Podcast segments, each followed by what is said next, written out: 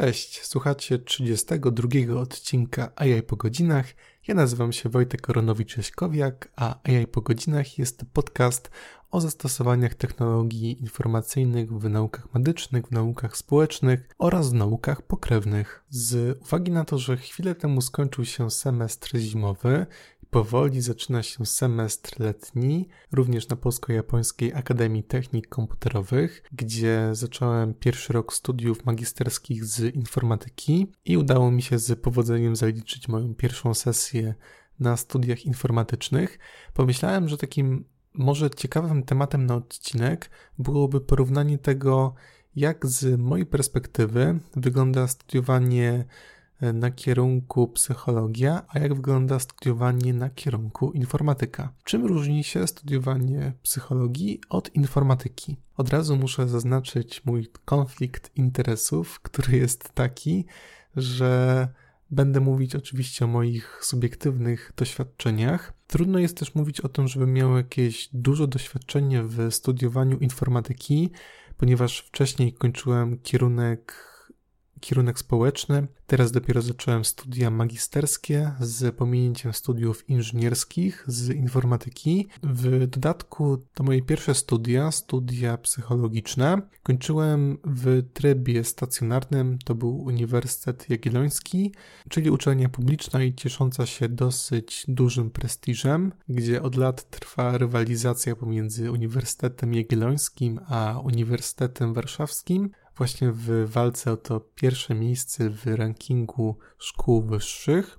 Natomiast jeżeli chodzi o moje doświadczenia informatyczne, no to one są ograniczone tylko tak naprawdę do tego jednego semestru, w którym miałem okazję uczestniczyć.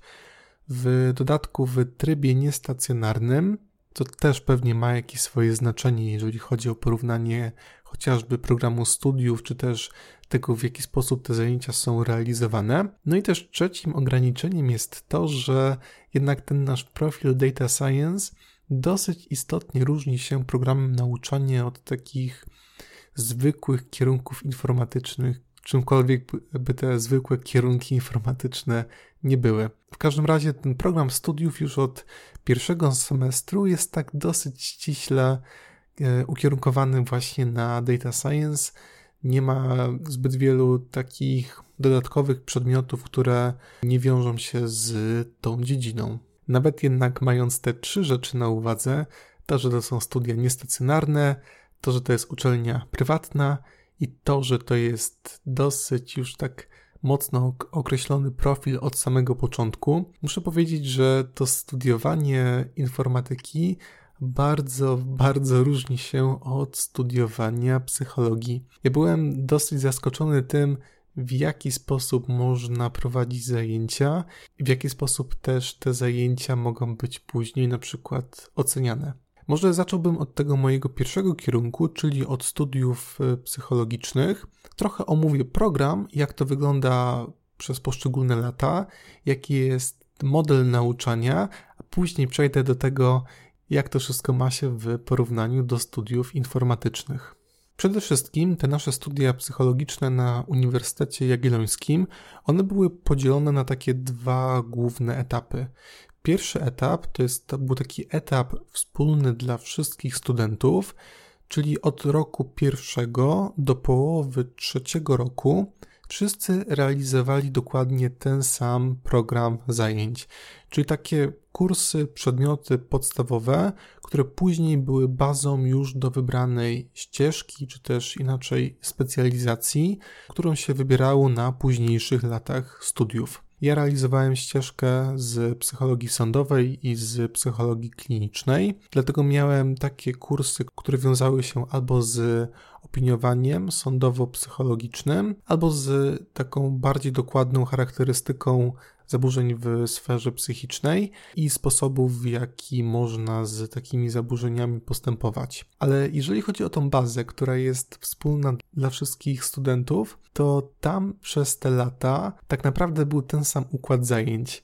Możecie sobie to wyobrazić jako coś takiego, że każdy przedmiot ma swoją część wykładową, ma swoją część konwersatoryjną albo też ćwiczeniową I do każdego przedmiotu jest określona literatura, którą należy sobie jakoś przyswoić. I teraz, w zależności już od tego, jaki to był dokładnie przedmiot, z reguły było tak, że na egzamin końcowy z tego przedmiotu należało po prostu zaliczyć ćwiczenia.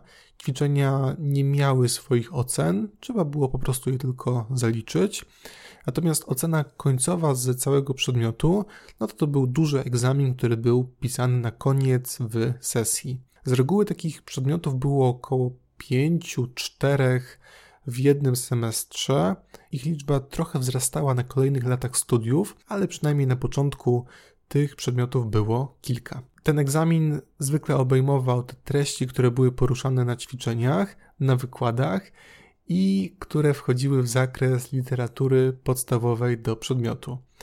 Ta literatura podstawowa do przedmiotu to był naprawdę e, dosyć duży plik podręczników, wybranych artykułów naukowych, rozdziałów z książek naukowych, które należało sobie tak dosyć dobrze przyswoić i taka nauka tego, żeby się żeby zdać jakiś egzamin na piątkę, wymagała mniej więcej, przynajmniej w moim wypadku, około 3 godzin nauki dziennie, tak jak teraz jestem to sobie w stanie jakoś odtworzyć. Do tego też dochodziła literatura, która była zalecana na kolejne ćwiczenia.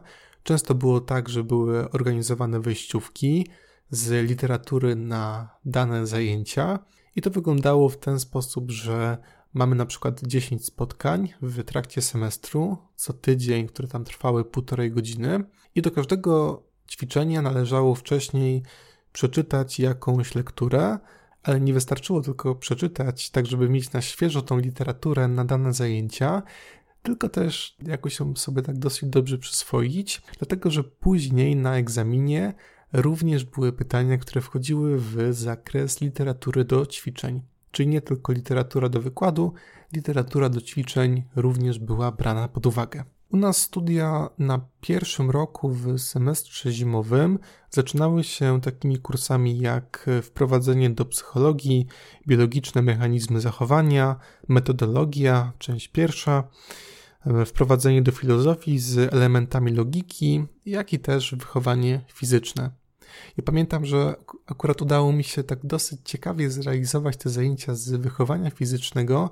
Zapisałem się do takiej sekcji, sekcji rowerowej chyba i że nie chodziłem co tydzień na halę ćwiczyć, grać w różne gry zespołowe, tak jak to się robiło wcześniej w szkole średniej, tylko raz czy tam dwa razy w miesiącu, jak już tylko się zrobiło trochę cieplej, czyli w okolicy maja, wybieraliśmy się z trenerem na wycieczki rowerowe taką trasą wokół Krakowa. Pomysł świetny i też dzięki temu, że taka jedna wycieczka potrafiła trwać około 8 godzin, 10 godzin niekiedy, to tych godzin wychowania fizycznego dzięki temu udało się też, po pierwsze, bardzo przyjemnie udało się je zaliczyć, po drugie, właśnie zwiedzić i odwiedzić takie miejsca, które, na które może samemu by się nie wpadło, tym bardziej jeżeli się nie jest kimś, kto mieszka na stałe w Krakowie, a poza tym też przez tą optymalizację czasu i to skomasowanie wszystkiego w jeden dzień, to bardzo szybko ten, to, to wychowanie fizyczne udało się zaliczyć. Mm, a jeżeli chodzi już o, o te prawdziwe przedmioty, które, które były w programie studiów, to wprowadzenie do psychologii to był taki przedmiot, który miał nam pokazać psychologię tak z lotu ptaka.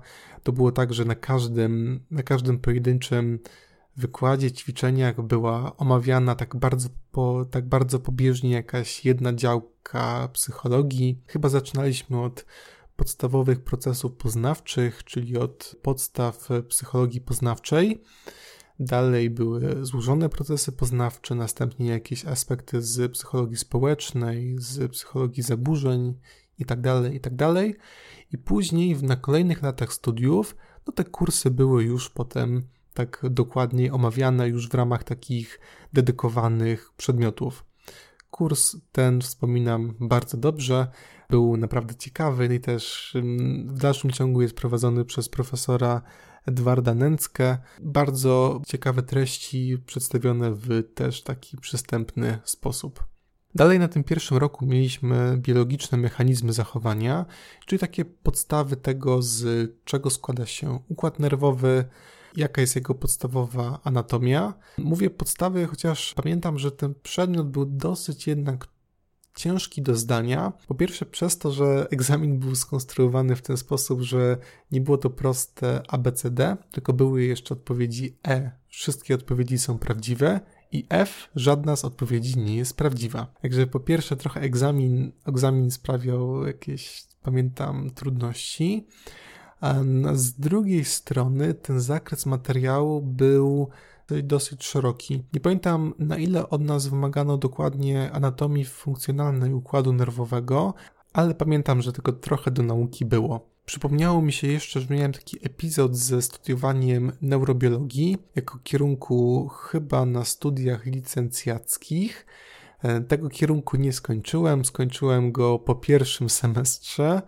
Jakoś studiowanie równolegle dwóch kierunków niezbyt mi się podobało pod względem czasowym, takim organizacyjnym, ale pamiętam, że na tych studiach neurobiologicznych e, dziekan czy tam osoba odpowiedzialna za program studiów przepisała mi ocenę z tego kursu psychologicznego na kierunek neurobiologia, więc też wydaje mi się, że ten kurs musiał być dosyć jednak złożony w porównaniu chociażby do studiów, które są już prowadzone przez Wydział Biologiczny. Kolejnym kursem, który, który był, to była metodologia, czyli taki wstęp do tego, jak wyglądają prace naukowe, w jaki sposób można je oceniać, czym są zmienne, jak je mierzyć, takie absolutne podstawy metodologii. Było również właśnie wprowadzenie do filozofii z elementami logiki. To tutaj myślę, że jakiegoś szerszego komentarza to nie wymaga.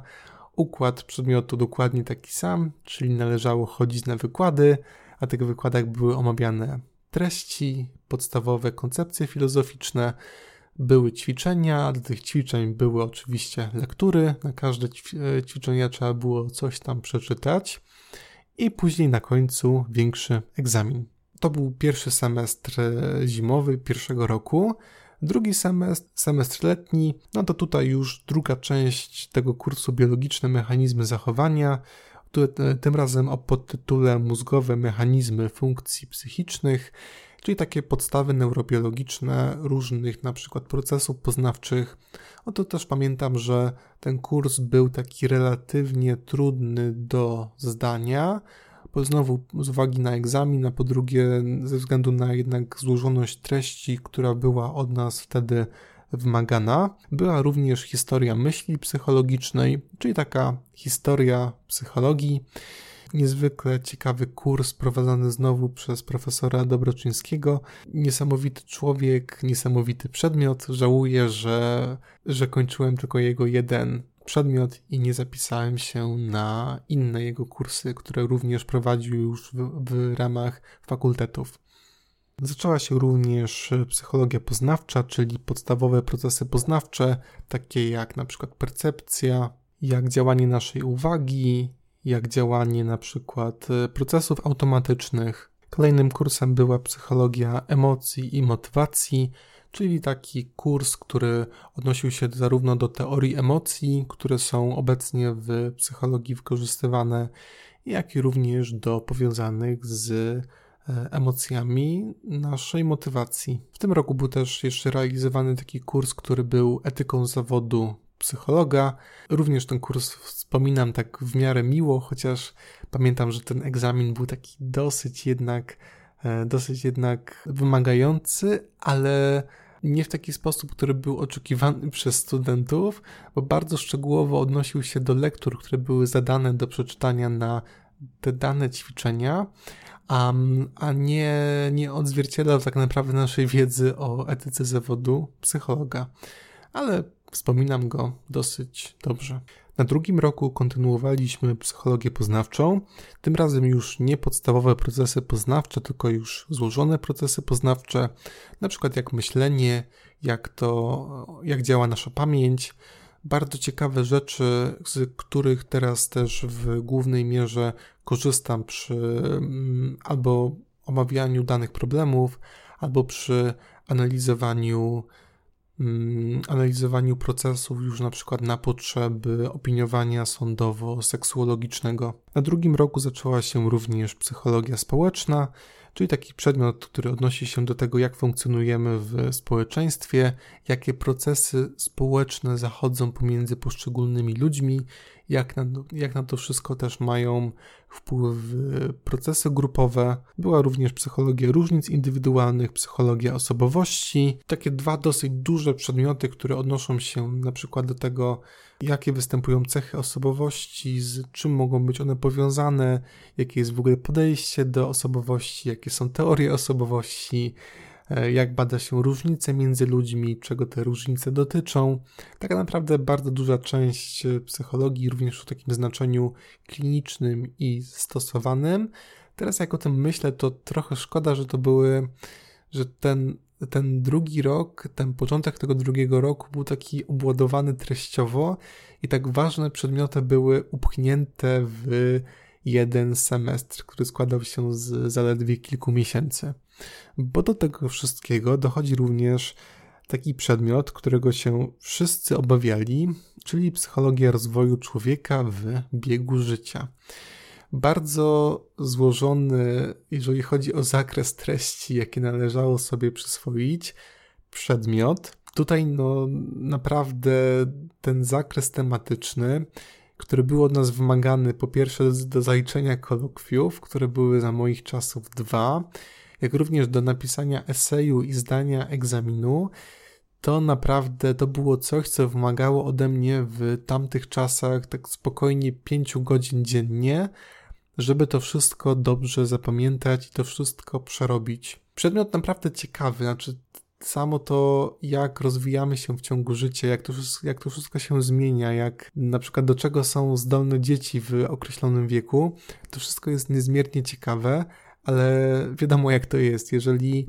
coś staje się przymusem i trzeba coś zrobić na określony termin i tego jest bardzo dużo, no to siłą rzeczy trudno jest do tego podchodzić z większym entuzjazmem. Swoją drogą ostatnio zacząłem oglądać taki serial na Netflixie, który właśnie jest taką psychologią rozwojową w wersji popularno-naukowej.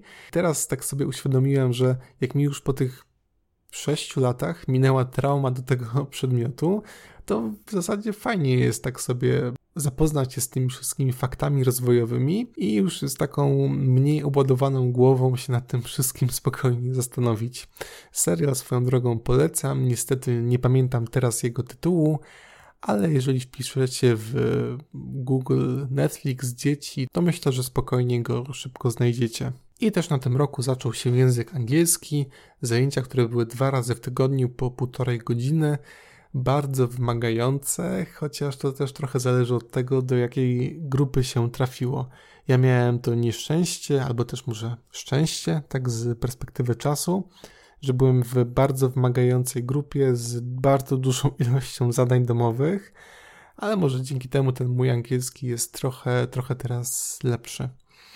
To był pierwszy semestr. Semestr drugi to jest kontynuacja psychologii społecznej. Zaczyna się również psychometria, czyli podejście do tego, w jaki sposób są mierzone różne zmienne psychologiczne, na czym polegają testy psychologiczne i czym te testy prawdziwe psychologiczne różnią się od takich pseudotestów.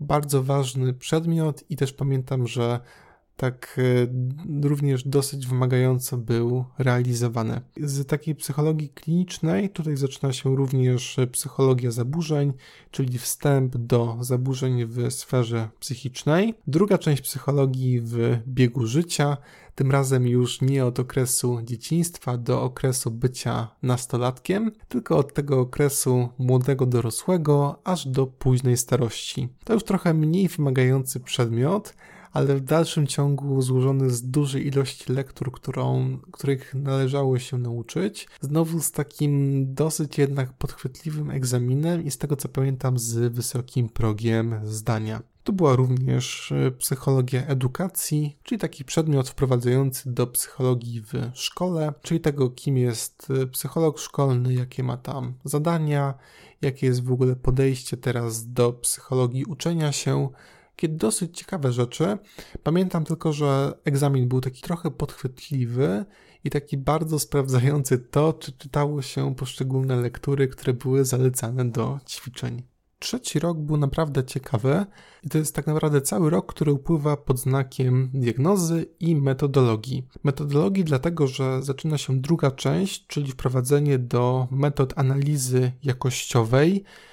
Wykład był naprawdę niezbyt, niezbyt porywający i też frekwencji tam zbyt dużej nie było. Z bardzo różnych powodów, może o których teraz się jakoś tak szczególnie nie będę, nie będę wypowiadać, nie będę się mądrzyć, ale wszystko było takie bardzo płynne i niezbyt zachęcające do uczestnictwa w tych zajęciach. Same ćwiczenia wspominam dobrze, też wydaje mi się, że chyba dobrze nauczyłem się korzystać z metod jakościowych, Natomiast ja osobiście tego podejścia nie lubię, nie korzystam z niego w, w moich pracach naukowych.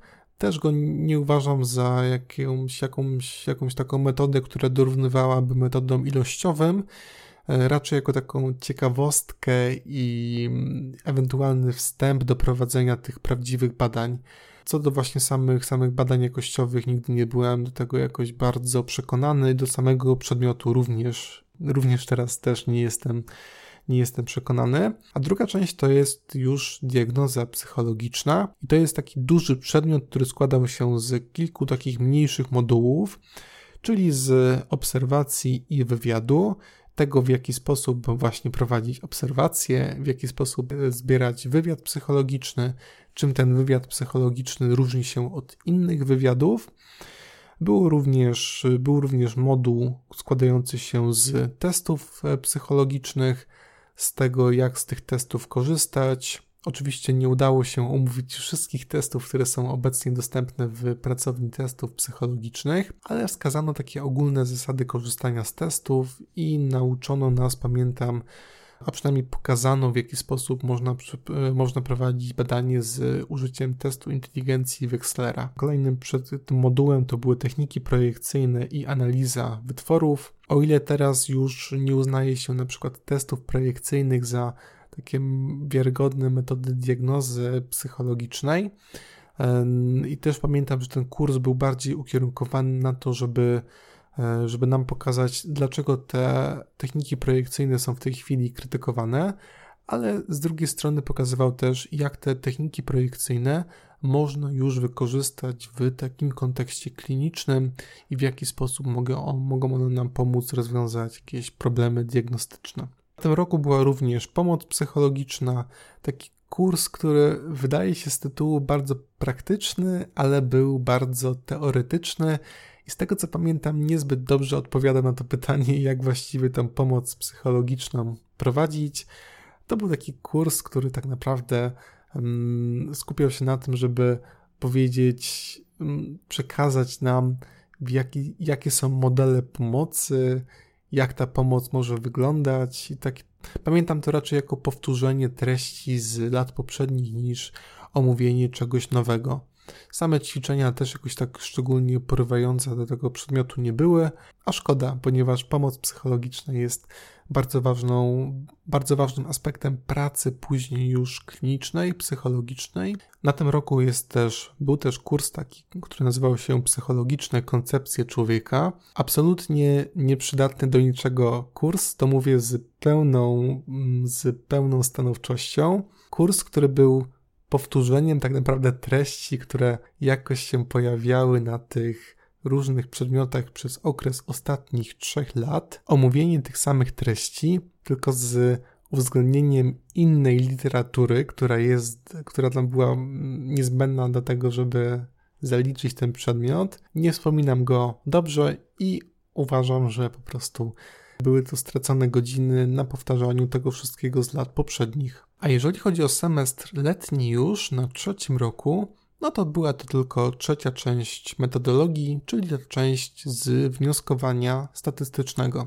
Ważny kurs, tak przynajmniej z perspektywy teraz studiów z data science, ponieważ znowu odnoszący się do podstawowych reguł w statystyce, do testów statystycznych, do statystyk opisowych. Bardzo ważna rzecz, z której również na co dzień korzystam, chociażby opracowując statystyki do artykułów naukowych, bądź też oceniając, na ile dany artykuł naukowy posiada oparcie w porządnie wykonanej metodologii. O roku czwartym i piątym jakoś tak szczególnie się wypowiadać nie będę, dlatego że to jest tak naprawdę temat już na kolejny odcinek, z czego tak naprawdę składa się ta ścieżka sądowa i ścieżka kliniczna na studiach magisterskich z psychologii. Nie będę natomiast o tym jakoś dużo mówić i chyba by mi już nie starczyło sił na to, żeby opowiedzieć o tym w dzisiejszym odcinku. Mm, a poza tym też te treści, przynajmniej u nas, były takie bardzo dowolne w wyborze. U nas było to zorganizowane w ten sposób, że była lista przedmiotów. Każdy z tych przedmiotów miał jakąś swoje, swoją wartość punktową, na przykład dwa punkty albo cztery punkty ECTS. I była mowa tylko o tym, że w każdym semestrze należy mieć co najmniej 30 punktów ECTS. Jeżeli się miało, no to się po prostu semestr zaliczało.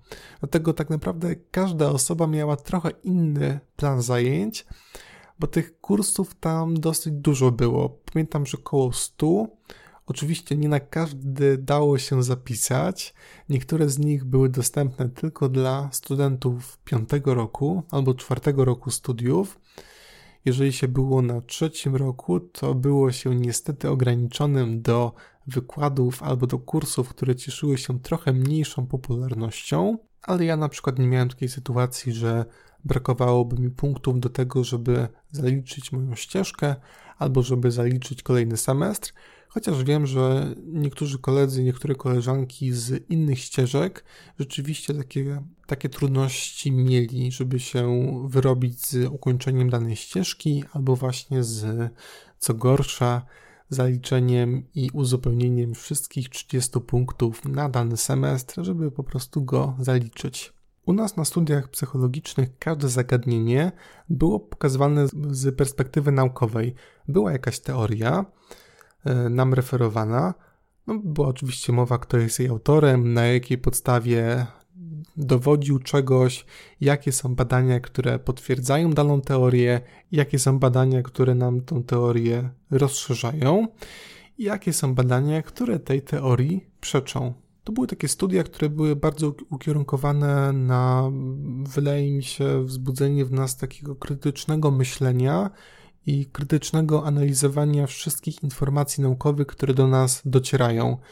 Na każdym kroku było, przynajmniej tak jak teraz o tym myślę, było nam pokazywane, jak względne są różne twierdzenia, jak y, względna może być nauka i tak naprawdę jak wiele jeszcze o sobie samych nie wiemy jak, jak ta metoda naukowa może być po prostu zawodna. Um, było dużo literatury, ale z drugiej strony, dzięki temu, że tej literatury było dosyć dużo, wydaje mi się, że przynajmniej u mnie wyrobiło to taki nawyk tego, żeby poszukiwać jak największej liczby informacji o danym zjawisku i do wszystkiego podchodzi z tak, taką dużą dozą krytycyzmu. To jest taka cecha, którą jakoś bardzo zapamiętałem po studiach psychologicznych i bardzo się, się zdziwiłem, jak trafiłem na studia informatyczne, że tam właściwie jak jest jakieś, jak coś jest omawiane, to to jest podawane tak na tacy wszystko, że bardzo rzadko coś się krytykuje, tylko po prostu w taki sposób techniczny pokazuje się co czym jest i w jaki sposób to działa. Ale bez już jakiejś analizy naukowej, dlaczego, dlaczego nie wiem, z perspektywy empirycznej coś działa w taki czy nie inny sposób, i bez takiej próby udowadniania nam, że te treści, które są dziś poruszane na wykładzie, no, mają jakieś uzasadnienie teoretyczne. No to mogę chociażby podać wykład z Big Data, wprowadzenie do języków programowania użytecznych w Data Science, wprowadzenie do uczenia maszynowego. To były wszystko takie przedmioty, w których mm, była jakaś treść, my się tego mieliśmy nauczyć, przyjąć to jako trochę oczywistość, e, jako taką podstawę, wobec, e, bez której jakoś później się nie ruszy, ale bez wzbudzania w nas jakiejś większej refleksji, czy też jakiejś większej dozy krytycyzmu w stosunku do tego, czego się właściwie uczymy.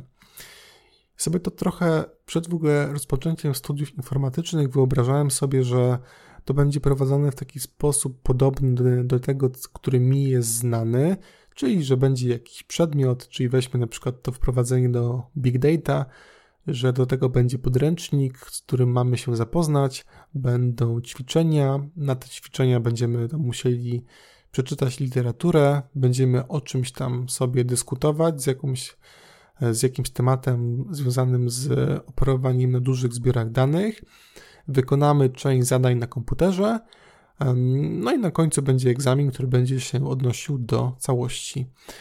Tak absolutnie nie było. Egzamin był e, przynajmniej z tego przedmiotu ograniczony do treści poruszanych na wykładzie, które właśnie były nam prezentowane tak po prostu ex cathedra. Po drugie też właśnie też same ćwiczenia, to pewnie znowu zależy od tego, kim jest prowadzący te ćwiczenia. One były po prostu ograniczone do wykonania określonych czynności technicznych i tylko, żeby to było poprawne z tego technicznego punktu widzenia. Teraz, się teraz tak sobie myślę, czy to, jest, czy to jest dobre, czy też niedobre. Może jednak takie, takie głębsze filozofowanie nad, e, nad informatyką może jednak nie jest wskazane, ale z drugiej strony jednak taka doza krytycyzmu do tego, co się robi, do tego, jakie, mm, jakich treści się uczy, chyba jednak jest wskazana przynajmniej w jakimś tam zakresie. Rozumiem też, że to są studia techniczne, że mm, że też duża część osób będzie po prostu wykonywała określone czynności techniczne mm, i ważne jest ich nauczenie się, ale z drugiej strony takie samo przeklikanie się przez e, daną instrukcję, tak żeby nie wiem, postawić, załóżmy, maszynę wirtualną albo, albo stworzyć jakiś prosty klaster. To są takie rzeczy, które mi się jakoś za bardzo ze studiowaniem nie kojarzą, ale z drugiej strony znowu, żeby trochę tych studiów jednak, e, żeby te studia trochę jednak obronić, no to to jest taka wiedza, którą jednak wykorzystam w praktyce. Wydaje mi się też, że jestem w takiej dosyć ciekawej i komfortowej sytuacji, bo z jednej strony te studia psychologiczne nauczyły mnie tego, żeby podchodzić krytycznie do wszystkich informacji, które są nam przekazywane. Natomiast z drugiej strony, teraz będąc na tych studiach informatycznych, przynajmniej mam część rzeczy taką, takich technicznych wyłożonych, wyłożonych prost, prosto na stół, co również ma swoje swoje zalety. Takie łączenie jednego podejścia z drugim podejściem. Wydaje mi się, że to jest też taka dosyć ciekawa droga. I tym też właśnie, co mnie trochę zdziwiło, w, tak jeszcze, jeżeli miałbym porównać studiowanie psychologii i studiowanie informatyki, że no tutaj, jeżeli chodzi o seminarium magisterskie, które było realizowane u nas na czwartym i na piątym roku, to było takie seminarium, w którym uczestniczyło chyba 10 osób maksymalnie i które było już bardzo silnie związane z tym procesem tworzenia pracy magisterskiej. No tutaj, przynajmniej na tym pierwszym semestrze, seminarium jest, było tak naprawdę ograniczone do kolejnego przedmiotu, na którym było chyba blisko 30 osób, czyli cały rok, i nie było ono w ogóle w żadnym stopniu powiązane z przyszłą pracą magisterską. O też takie trochę mi się dziwne wydało na początku, później już do tego przywykłem. Porównując te studia, to też o czym mówiłem wcześniej, mm, to brak literatury, która obowiązywałaby do egzaminu. No, z perspektywy studenta świetnie, bo trochę mniej, e, trochę mniej rzeczy do nauki. Z drugiej strony jednak studia, jeżeli mają mobilizować do tego, żeby się czegoś nauczyć, to muszą niestety, albo też stety, wymagać pewnych rzeczy, w tym między innymi, żeby się z jakąś literaturą zapoznać. Taką jeszcze jedną wyraźną różnicą jest to, że O ile na wykłady, przynajmniej na Polsko-Japońskiej Akademii Technik Komputerowych na naszym roku, nie trzeba było przychodzić i same wykłady też raczej nie wchodziły w obręb późniejszych egzaminów, tam z wyjątkiem jednego przedmiotu, to na studiach psychologicznych często na wykładach była sprawdzana lista obecności, no były po prostu traktowane jako dodatkowe ćwiczenia, jako takie dodatkowe konwersatorium, tylko że po prostu nie dla dwudziestu paru osób, tylko dla osób 150. Tylko jeszcze ostatnią rzeczą, która mi przychodzi na myśl, jak mam te studia ze sobą porównywać, tego mi akurat w ogóle nie brakuje po studiach psychologicznych na informatyce, czyli tej pracy w grupie. O ile na psychologii takim bardzo częstym motywem na ćwiczeniach było wykonywanie jakiejś wspólnej pracy zaliczeniowej albo pracowanie wspólnie nad jakimś jednym zagadnieniem, to na studiach informatycznych na szczęście nas do tego nie zmuszają. Dwa projekty robiłem wspólnie, ale to była taka współpraca prawdziwa, czyli że jedna osoba coś zrobiła, druga osoba coś zrobiła i w konsekwencji powstał jakiś jeden projekt, który wysłaliśmy na zaliczenie, ale nie było takich sytuacji jak ze studiów magisterskich, że jest grupa, która jest złożona z nie wiem, czterech osób, pięciu osób, z czego jedna osoba pracuje, cztery osoby śpią w tym czasie, ale praca grupowa jest. Bardzo mnie studia magisterskie z psychologii zniechęciły do jakiejkolwiek aktywności grupowej i teraz nawet jak jak niekiedy piszę prace naukowe z innymi osobami, to jednak dużo lepiej czuję się, gdy piszę te prace naukowe samodzielnie. Jakoś tak po tym, po tym treningu pięcioletnim czuję się trochę zniechęcony do tego, żeby, żeby w grupie współpracować.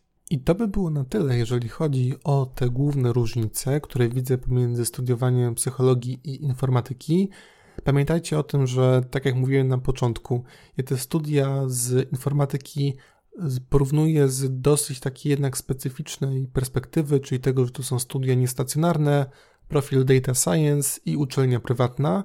Na pewno na uczelni publicznej, na pewno na studiach inżynierskich e, wygląda to w trochę inny, e, w trochę inny sposób. Nie wiem jaki, ponieważ ja nigdy takich studiów nie kończyłem oraz nie zaczynałem, ale tak właśnie przynajmniej z tej mojej jakiejś jednej perspektywy jestem w stanie wyciągnąć, wyciągnąć takie wnioski, o których Wam chwilę temu mówiłem. Mam nadzieję, że ten odcinek był dla Was ciekawy. Jeżeli tak było, to zostawcie komentarz, wyślijcie wiadomość. Może macie coś, z czym się zgadzacie, albo z czymś się, albo z czym się nie zgadzacie. Zawsze jest mi miło, jak otrzymam jakąś wiadomość od Was po, po nagraniu kolejnego odcinka. A ja tymczasem z Wami się już żegnam i do usłyszenia już w kolejny poniedziałek. Cześć!